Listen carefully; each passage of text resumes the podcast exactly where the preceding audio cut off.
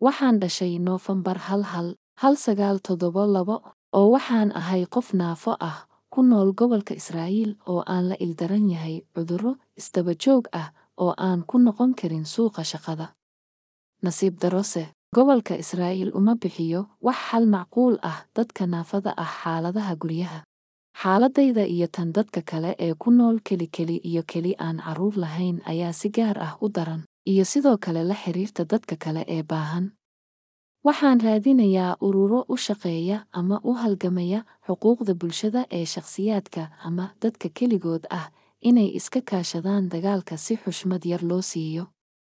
Waan xiisayn lahaa maxaa yeelay qof kasta oo garanaya ururada noocaas ah ayaa ila soo xiriiray.